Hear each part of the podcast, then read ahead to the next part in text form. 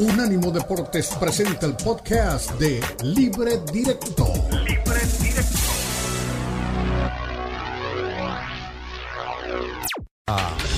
Libre Directo. Libre Directo. La mezcla del análisis de los expertos del fútbol mexicano, el fútbol europeo y los desarrollos más relevantes del deporte a nivel mundial brindando un debate oportuno y animado con Ricardo Mayorga, Fernando Ceballos y Elizabeth Patiño. Esto es Libre Directo.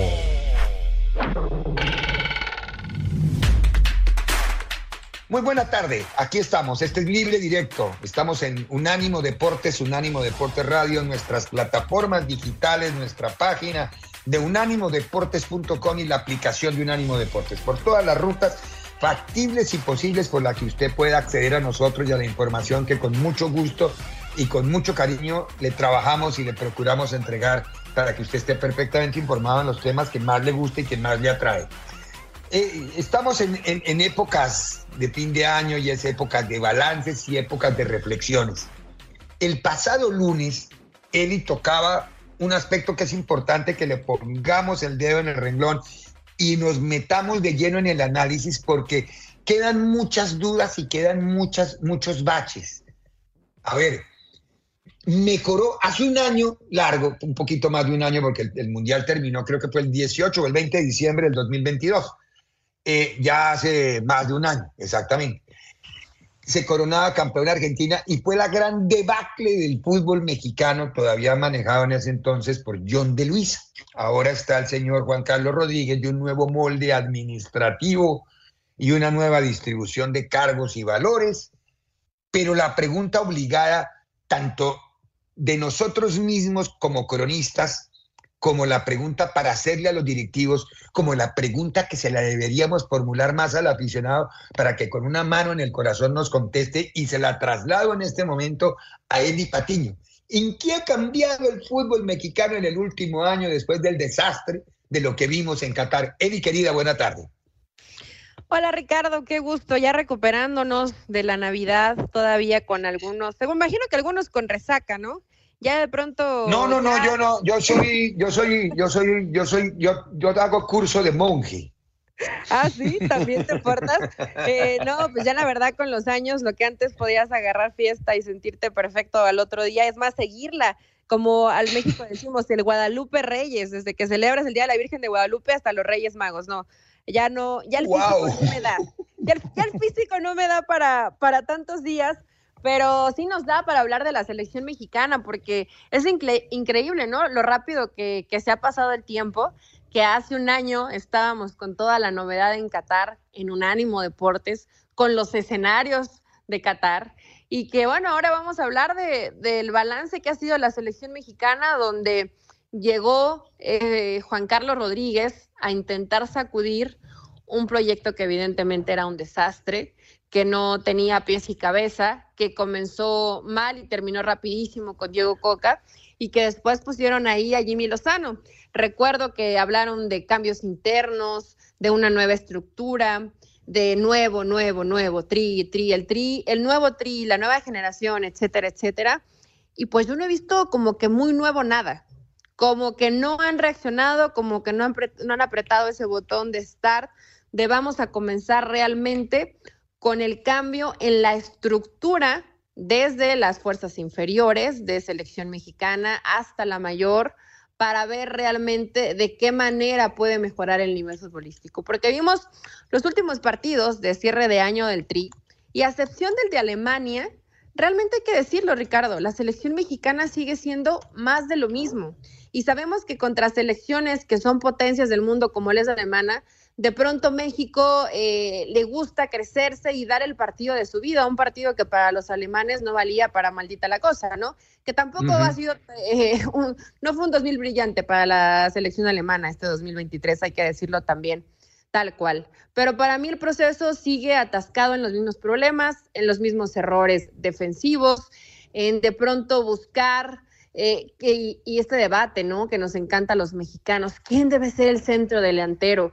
Y es que Santiago Jiménez, y siempre buscando como la polémica, pero sea Santi, sea Henry, sea Raúl, que además tuvieron un muy buen cierre de, de esta primera parte del torneo.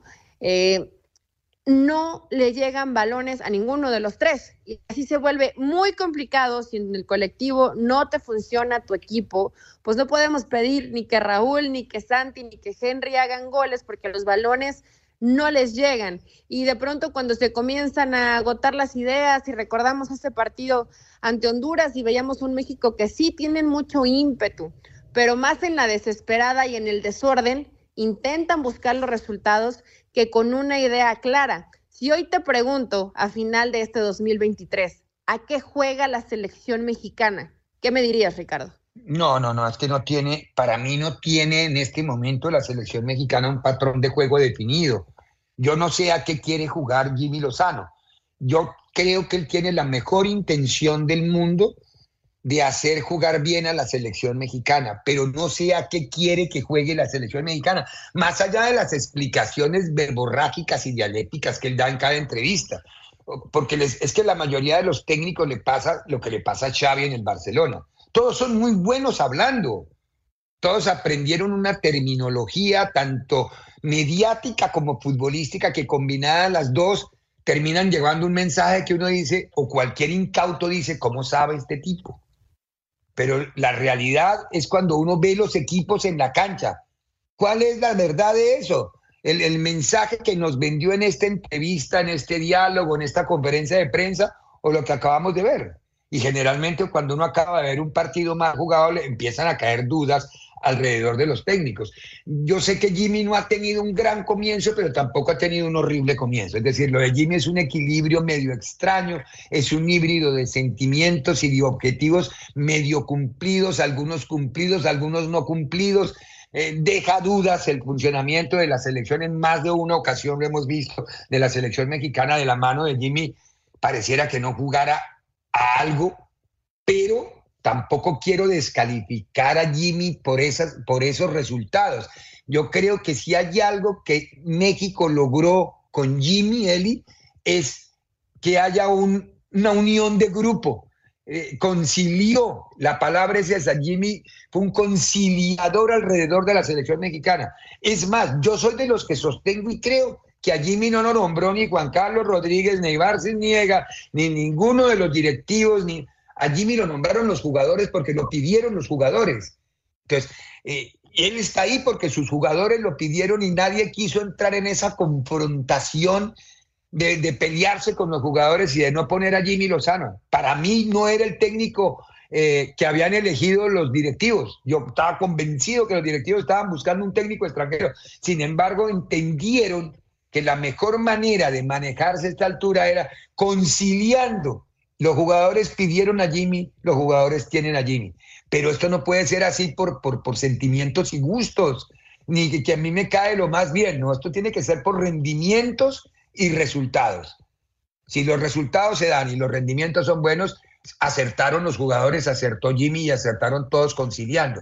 Si los resultados no se dan, y eso lo vamos a medir a mitad de año, cuando entremos en la Copa América, que ese es el evento que va a medir la realidad de, Jimmy Lozano. Pero de ahora, en, lo que queremos analizar, de diciembre del 2022 a este diciembre, hoy, día, hoy es 27, eh, a este diciembre del 2027 del 2023, creo que es muy poquito lo que ha cambiado el tri, lo que ha cambiado la selección, lo que, bueno, la federación ha cambiado un montón, cambiaron todos los nombres y cambió toda la burocracia, pero los resultados siguen siendo los mismos, Eli. Sí, realmente vamos ahí. Creo que ese punto que toca Ricardo de hablar de que el grupo respalda a Jaime Lozano, eso es cierto. Tal vez si podamos hablar de algún cambio o de alguna mejora, pues ahí al final el grupo fue el que respaldó para que Jimmy Lozano hoy sea entrenador de la selección mexicana. Esperemos que ese respaldo venga igual cuando a lo mejor eh, pasen momentos de crisis, cuando a lo mejor eh, ellos prometieron, creo ya, ¿no? O, sueñan con semifinales en Copa América. Vamos a ver hasta dónde les alcanza para, para esa Copa América. Pero realmente em, yo creo que cuál es el objetivo de Jimmy Lozano, que se vea, que cuando tú ves a la selección mexicana digas, esta es la selección de Jimmy Lozano porque juega de tal forma, porque busca esto, porque ataca de esta forma, porque defiende de esta forma. Y cuando lleguemos a ese punto, ahí sí podremos decir si Jimmy Lozano era el técnico ideal para la selección o no lo era. Pero hasta el momento creo que los cambios sí han sido muy poquitos, aunque en el ánimo pues por lo menos la selección mexicana se va tranquila a festejar las fiestas decembrinas. Hay que ver el próximo año si van a estar tan tranquilos ya con pruebas realmente importantes y que van a demostrar hasta dónde ha mejorado, ha evolucionado o no el fútbol mexicano. ¿En qué va a ser, Ricardo? ¿Un año, tres meses, cuando se viene la primera prueba, Nations League? Sí, sí, cuando viene, cuando viene la, la Nations, exactamente, en marzo. En marzo, cuando viene el Final Four y ahí es donde se va a conocer un poco la, realidad y sobre todo porque ahí se van a encontrar los rivales más complicados, ¿no?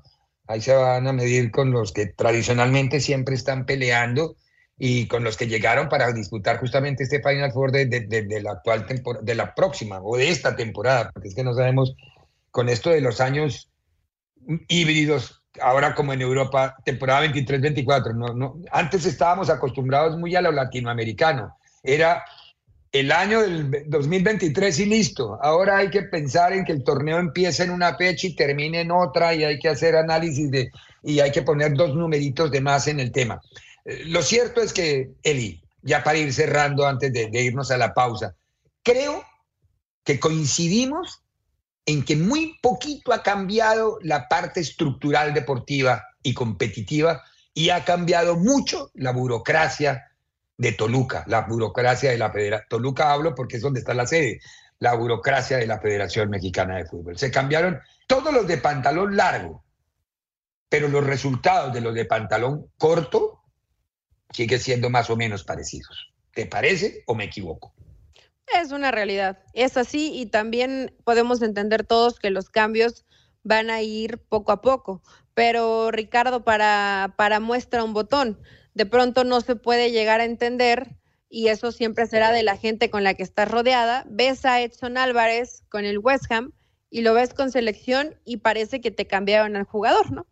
Y así puedes ir con, con cada uno de los jugadores. ¿Qué pasa cuando están con la selección o qué está faltando para mejorar? Cuando veamos ese mismo nivel en jugadores, que en este caso estoy hablando de la Premier, que es una competencia de primer nivel, pues ahí se va a ver el salto de la selección mexicana. Ahorita México simplemente mejoró en que el equipo quiere al Jimmy, pero el jugador te quiere hasta donde le conviene. Eso también es cierto. Bueno, tenemos que ir a la pausa. No, no deje, la, no, no deje el tema así abierto porque al cierre de este show vamos a hacer un análisis justamente de qué tri desde lo futbolístico línea por línea, y en eso tú eres especialista, eh, vamos a poder ver y de pronto qué nombres nos van a llegar o no en el tri de la selección mexicana, pero este es en el cierre del show. Por ahora los invitamos a una pausa, sigan con nosotros. Muchos temas, muchas notas, muchas entrevistas, muchos invitados en este balance resumen de lo que tenemos en el fin de la temporada. Vamos a la pausa y ya regresamos. En breve continúa Libre Directo en Unánimo Deportes. Unánimo Deportes Radio. Continúa Libre Directo en Unánimo Deportes. Dentro de tu plantel de Cholos, el jugador mexicano está en muy buen nivel, compite con el jugador extranjero que trae tu equipo o que tú traes. Después me cuentas cómo hace esos cholos, porque hay veces el técnico es llevado para que sea manager, no sé cuál es el caso tuyo que puede influir en la transferencia de jugadores o no. Y hay técnicos a los que les entregan el plantel y se trabaje con lo que hay, este es el plantel que hay. Luego nos cuentas, si quieres, nos puedes contar cómo es el tema en Cholos y cómo está ese nivel a tu óptica de los jugadores mexicanos para competir por las posiciones con los extranjeros. Pues mira, sí, sí me han dado la oportunidad de ser eh, un técnico manager junto con el director deportivo y el presidente, tomamos las decisiones todo el tiempo en conjunto. Eh, se basan mucho en lo que yo pido y opino y me parece que eso está muy bien para que el técnico tenga todas las eh, cualidades y capacidades para poder desarrollarse lo mejor posible, pero tienes también la exigencia de dar el resultado, ¿no? Tenemos muy buenos mexicanos, muy buenos mexicanos. Hoy podemos hablar de un Titi como un extranjero de gran calidad, pero ahí al lado está el Kevin, y no digo atrás porque está al lado. En cualquier momento Kevin Castañeda se lo come y termina siendo el titular. Eh, tenemos eh, jugadores en la defensa. Y me, atreví a jugar dos, dos, de los partidos de los cuatro que hicimos con Parra y con Rafa eh, Fernández, con un chico de 19 años y un chico de 22, mexicanos y, bueno, pues obviamente estarán viendo mucha acción durante el torneo, ¿no?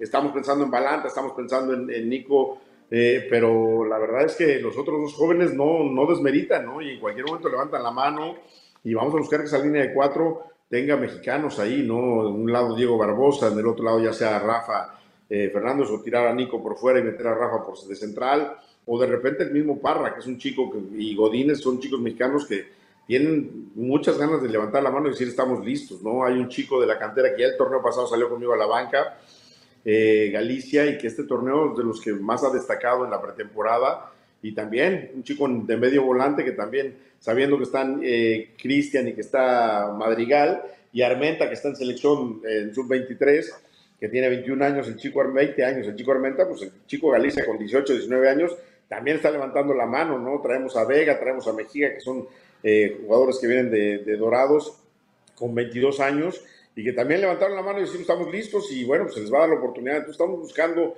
eh, hacer un plantel que esté sólido en la parte de, los mexicanos y por supuesto estén fuertes para competirle a los extranjeros. Dieguito. ¿El objetivo, Miguel, es clasificar a Liguilla? ¿Ese es el objetivo que hay? ¿O hay un objetivo más alto? Y buscar el título. Aquí estamos con la idea de ir a buscar un título, llegar a la final y buscar un título. Creo que hicimos un gran trabajo la vez pasada, por eso el presidente quedó con un gran sabor de boca. Y ahora tenemos que refrendarles esto, buscar no nada más calificar, meternos a la liguilla con la idea de que este equipo pelee todo. ¿En dónde, en dónde se extraviaron los resultados del, del torneo anterior, Miguel? Porque pareciera que sobre el final del torneo ya te vi como resignado cuando te hacían un gol, porque generalmente te vemos en la tele porque tú eres mediático, eres show. Además llamas la atención, cada que hay un gol la cámara te va a buscar por la forma como celebras, si llueve por el pelo, si hay sol, por lo que, por lo que hagas y tú lo debes saber. Es parte del show de los medios de comunicación. Y, y el lenguaje tuyo en los últimos partidos del torneo anterior, yo nunca lo comenté, pero te lo digo ahora, te veía como, ah, ya como que qué carajo que se acabe esto, ya como la, la, lectura que yo le daba. Creo que fue, somos culpables todos, ¿no? Tanto los, los que armaron, la directiva, el que llegó de, relevo, que fui yo, y por supuesto los muchachos, ¿no? Fuimos culpables todos de no poder conseguir un objetivo que, que todos teníamos ahí, que estuvo hasta el último partido en nuestras manos, poder lograrlo. Y, y, de repente eso, que en los partidos recibíamos goles y, y, el equipo no tenía de repente la capacidad de respuesta, o sí, entonces decías, ¿por cómo en un partido sí y en el otro no? ¿Cómo arrancas un partido sin ganas? Y me acabas de demostrar que en otro partido pudiste haber dado la vuelta, pudiste haber ganado, le pudimos haber hecho un gran, le hicimos un gran partido a Chivas de América de visitante, los que nos terminan ganando, pero más por suerte, porque tuvimos, eh, con un hombre menos con América, tuvimos tres oportunidades claras de gol para empatar el partido, y con Chivas recibimos dos penales. Eh, me parece uno sí y el otro muy no, pero al final de cuentas terminamos encima de Chivas en su casa. Entonces, ¿cómo puedes hacer esos partidos con Toluca ir perdiendo en el primer tiempo 3-0 y en el segundo tiempo empatar y tuviste dos oportunidades para darle la vuelta al partido? Entonces, y luego vas y pierdes, vas y pierdes 5-2 con, con, Puebla, 4-0 con, con, Monterrey, o sea, como que el equipo no tenía esa, esa determinación de, de, de, de creerse que podíamos hacer las cosas. Entonces, por eso me, me enfrasco en decir que viene una revolución total en el equipo, una renovación para poder estructurar un equipo que tenga hambre y deseo. Eh, Diego, no sé quién era. Sí, quería, hacer una pregunta, quería hacer una pregunta, Miguel. nosotros lo vemos desde, desde lejos. Cada vez que vemos los partidos de Cholo, el tema del césped artificial, ¿no? Sabemos que eso puede ser una ventaja para el equipo, que tengas ese fuerte en casa, eh, ¿Cuál es la condición real de ese césped? ¿Está en buenas condiciones? ¿Ya necesita ser cambiado? ¿Cuál es la condición real de, la cancha?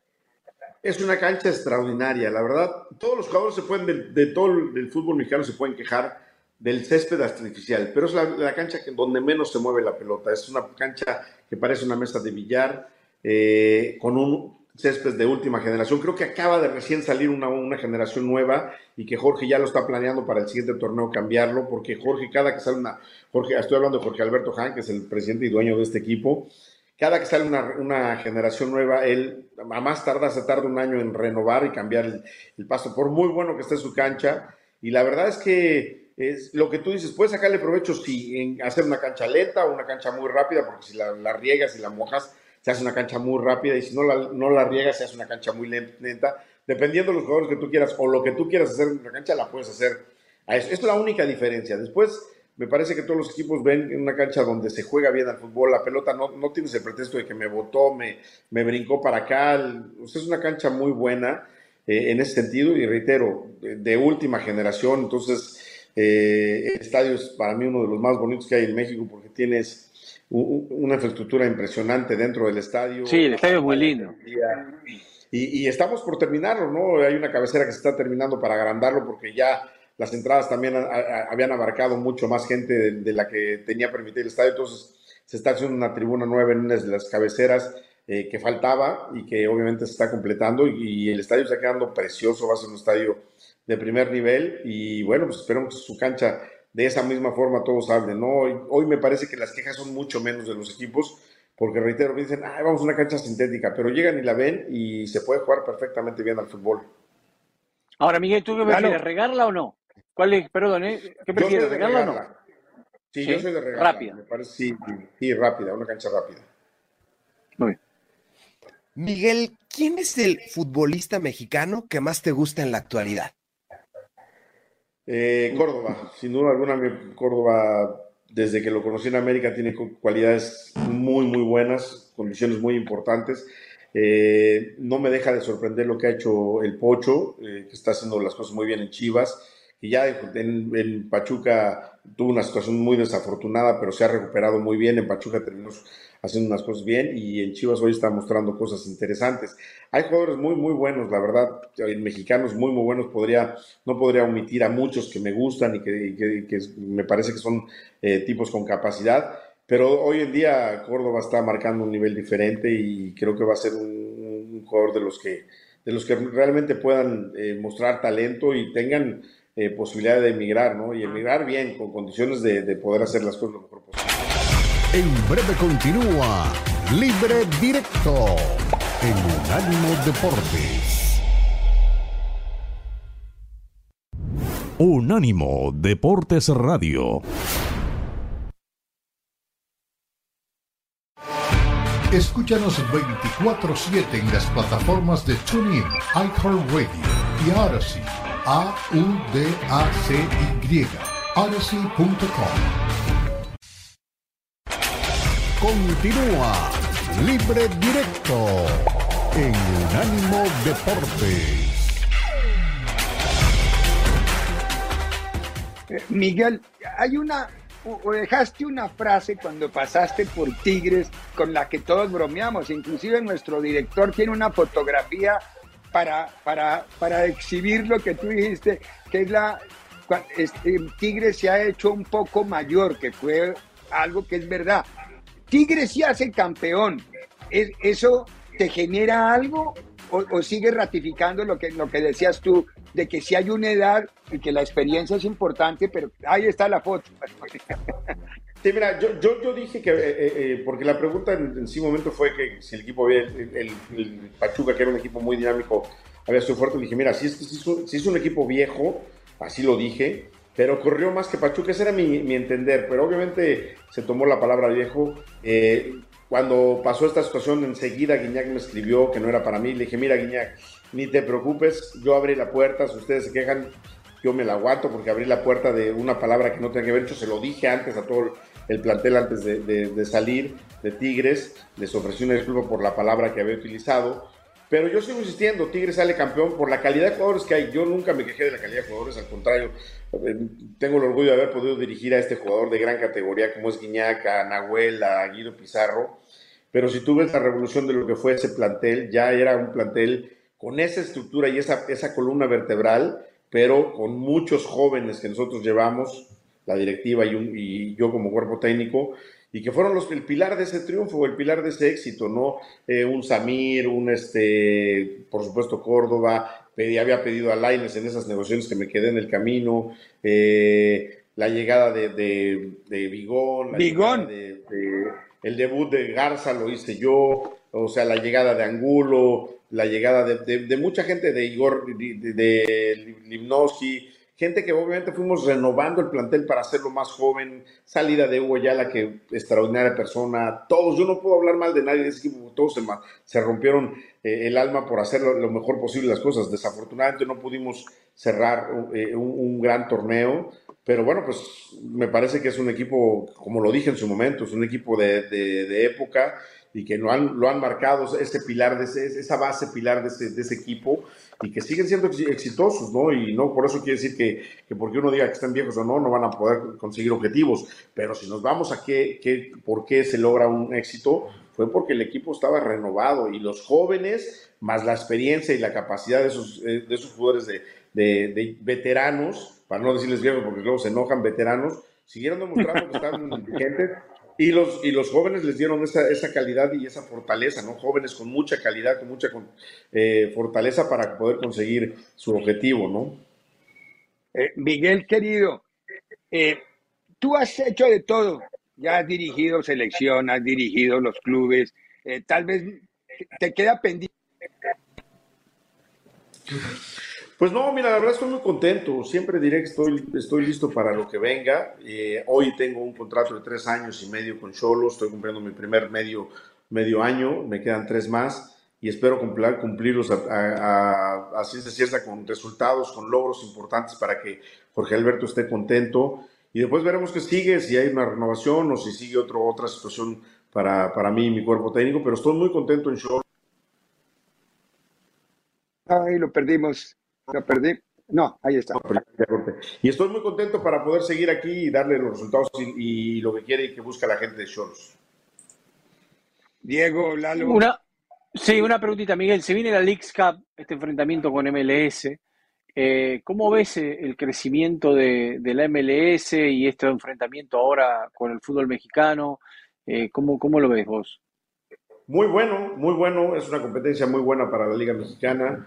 Sinceramente, yo siempre he dicho que la Liga, la MLS, no está compitiendo contra la Liga Mexicana. Tiene un interno eh, producto en, lo que es Estados Unidos que tiene que competir, que son el fútbol americano, el béisbol y el básquetbol, porque me parece que al hockey ya lo rebasaron. Entonces es su primera competencia, por algo es eh, competir en, la parte del público, de la gente, de las entradas. Y después, por supuesto, este torneo sí se, viene bien para todos nosotros, ¿no? Creo que va a haber, seguir creciendo la competencia, se sigue haciendo clásicos, se sigue haciendo ese, ese querer ganarle ellos, ellos a nosotros y nosotros a ellos. Entonces, va a ser seguir creciendo esa rivalidad que me parece que es muy buena entre nosotros, nos va a hacer crecer a todos y, y por supuesto, se abren más puertas para los mexicanos, ¿no? Pero, pero esto me genera una pregunta, desde las respuestas tuyas todo está perfecto. ¿No hay un desgaste para los jugadores, Miguel? ¿No, no se está ajustando demasiado el calendario? ¿O, es que estamos mal acostumbrados porque en Europa juegan, la, Inglaterra juega cuatro torneos, Champions, todo, y nadie se queja, y a este lado nos quejamos porque toca jugar un amistoso o uno más? Exactamente, exactamente. Ahora en lugar de amistosos vamos a jugar este torneo me parece que exactamente las palabras son las claras que tú dijiste. Nos quejamos porque no estábamos acostumbrados a jugar tantos partidos, ¿no? Si tú ves la cantidad de, partidos que juega un europeo, llegan a jugar a veces hasta 70 partidos en el año o más, y de repente la Liga, la Liga Mexicana, los de la parte de la Liga de acá de, de, de América, con 50 partidos, 55 partidos, ya no, son un montón, son un mundo. La diferencia son las distancias. Aquí, pues, las distancias son un poco más largas, en Europa son más cortas las distancias, pero al final de cuentas es fútbol y lo que, lo, que queremos los futbolistas, los técnicos, es tener mucho mayor actividad de juego, más fútbol, más fútbol, más generar más fútbol. Yo creo que al, futbolista lo que le hostiga es el entrenamiento, las semanas largas de entrenar, de trabajar para un partido. O sea, a un futbolista le pones domingo, el miércoles, domingo, miércoles, él prefiere eso, ¿no? Regular su, preparación física, su, su, preparación para los partidos y yo creo que todos preferimos jugar más al fútbol, pero al final de cuentas los viajes y todo eso, pues obviamente tienden a regular, pero la competencia y los entre más, más torneos haya, yo creo que será mejor para el futbolista. Diego, o Lalo. Lalo, adelante, Lalo. Ah, Miguel. Ay, muchas gracias, Diego. Ricardo Miguel, has dirigido las principales ciudades de nuestro bello país. ¿Cuál es la mejor afición de México? Mira, sin duda alguna, yo creo que la, que más afición tiene y, y, una de las más fuertes es la de América, sin duda alguna. Pero la mejor también, sin duda alguna, es la de Nuevo León, tanto la de los Rayados como la de los Tigres. Son incondicionales. Creo que ya se han brincado un poco la barda, y lo digo así, lo dije ahí también, eh, en la exigencia que tienen, ¿no? Ya creen que sus equipos son los únicos que pueden salir campeones y si no salen bien las cosas es exigir y es gritar y es levantar la voz y es recriminarle al plantel, recriminarle al técnico, a la directiva, a todo el mundo.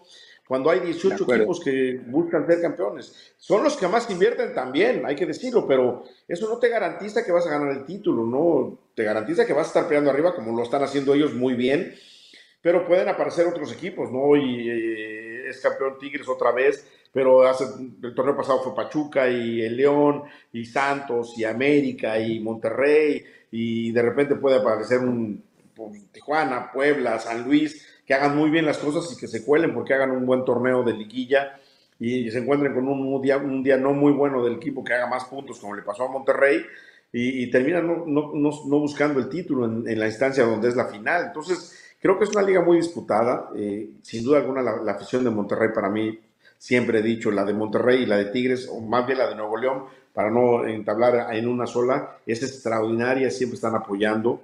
Pero me ha tocado estar en otras aficiones, la, hoy la de Tijuana también es exigente, también está siempre metida aquí con su equipo. Eh, me tocó una, una, afición que no era muy grande, la del Atlante, pero que también, eh, como decían, eh, pocos, pero bien peinados y bien gritones. Y, la verdad es que yo disfruto, disfruto el apoyo de cada una de las aficiones. Agradezco siempre que nos estén apoyando y que nos estén gritando y que nos estén exigiendo, porque es la única manera que te mantiene atento y alerta de que las cosas a veces no se están haciendo bien. Y tú puedes pensar que sí, y la tribuna te lo recrimina y entonces te despierta y dice, hay que, hay que trabajar mejor porque la gente se da cuenta que no están bien las cosas. Bueno, Miguel, eh, se nos está acabando el tiempo. Eh, yo sé que hay un compromiso y que no debemos tocar cierta, ciertos hilos conductores. Yo solamente te quiero desear que entres dentro de la baraja de los técnicos de la selección mexicana. No me conteste porque sé que usted no puede contestar, pero solamente quiero que quede en la baraja de los técnicos de la selección mexicana. Muchas gracias, muchas gracias. Esperemos a ver qué dice un Tomen. Yo estoy muy contento en Tijuana y metido con 100% la cabeza acá, armando un equipo para buscar darle los resultados que, Jorge Alberto, el presidente de Antonio, Antonio Núñez, mi director deportivo Juan Pablo Canú, y, la afición, sobre todo la gran afición que tenemos, quieren que este equipo otra vez vuelva a estar arriba y peleando y tratar de darles un título sería para nosotros una gran felicidad. Abrazo del alma, querido Miguel. Estamos hablando que los éxitos te atropellan en esta temporada y que te tengan en cuenta los nuevos. Usted es buen amigo de Juan Carlos, o sea que haga, haga fuerza ahí. Un abrazo. Gracias, muchas gracias a todos. Les mando un fuerte abrazo a los tres, agradezco mucho por la entrevista y vamos a ver qué sucede y contento de estar acá, esperamos darles muchas noticias con Cholos. Éxito, Miguel, gracias. ¿eh? Buena tarde. Gracias, hasta luego. Tenemos que ir a la pausa, a la vuelta de la pausa rematamos el show hablando un poco del, otro equipo que dirigió Miguel, del América. Pausa y volvemos. En breve continúa Libre Directo en Unánimo Deportes.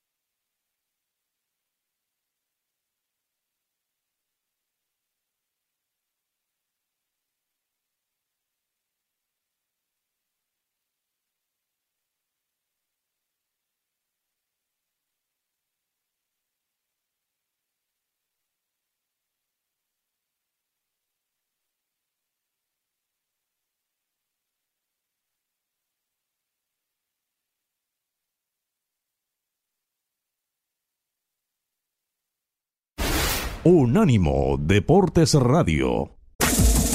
Este fue el podcast de Libre Directo, una producción de Unánimo Deportes.